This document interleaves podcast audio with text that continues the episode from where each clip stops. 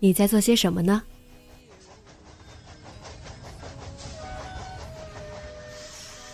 你将要去到哪里？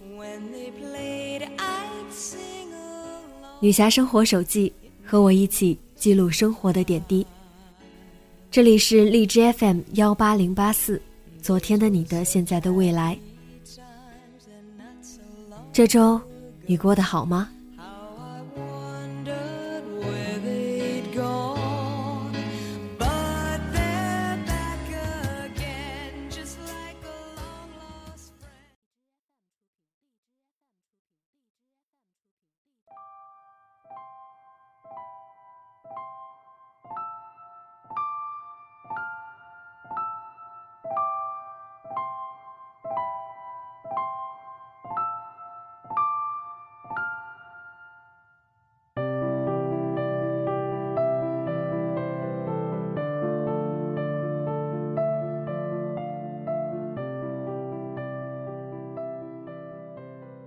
嗨，亲爱的你，晚上好。好久不见，这周看到一些视频，还有一部电影，有所感想，所以想着一定要写一篇生活手记和大家分享。首先，我在网上刷到了两个视频，一个是动物救助站的人去帮助一只流浪狗，它因为毛发的脱落，好几处暴露的皮肤都已经血迹斑斑，他凶神恶煞的样子不禁让人去想，他都经历了些什么。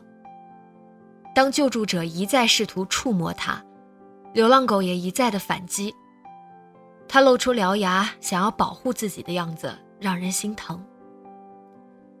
救助者耐心的示好，戴着防护手套的手终于摸到了狗狗的脑袋，即使这样，狗狗还是不放心的眼神，时不时的回头想要咬这双正在触碰自己的手。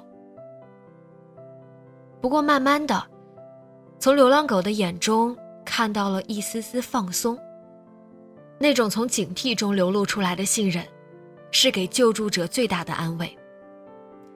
救助者脱去手套，用自己的温度开始抚摸流浪狗，给它安全感。这个时候狗狗渐渐开始享受。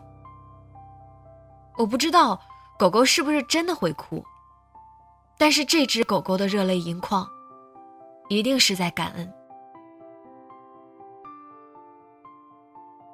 另一个视频呢，是讲犯罪心理的，一个累计犯下67起凶杀案的杀人犯，所有人都会觉得他麻木冷血，可是当他被警察抓去之后，他对于每个负责他的警员都微笑示意，直到自己被执行死刑的那一刻。他冷静、淡定，也不失礼貌。先前对他进行审问的时候，他曾经说道，这辈子最让他感动的事，就是入狱之后，警察给他买了两身新衣服。这是他这一生唯一感受到的温暖。对于这两个视频，我先不做评价，我想来说说上周看的电影《无名之辈》。其中最让我感动的一个片段是，马嘉祺抱着必死的心态坐在轮椅上睡着之后，却在新年的烟花声中醒来。他在惊讶之余看到了胡广生的留言，那曾经绝望的心啊，那曾经对这个世界不再抱有任何期待的心啊，就在那一刻，开始向往新一年的开始了。这三个片段都让我想起了村上春树的一句话，我们领教了世界是何等凶顽，同时又得知世界也可以变得温存和美好。狗狗被人类伤害了，可它还是愿意去相信人类。杀人犯不值得原谅，可如此凶残的他，也会感慨被人温暖的感觉真好。那些因为种种苦难而不再相信这个世界的人，也会有被感化的那一天。那如果我们总是用温存和美好去对待这个世界呢？那是不是就没有那些凶顽的存在了？不一定，但很多坏人或许就不那么坏了。希望你的身边永远不要出现那一句凄凄切切说句谢谢。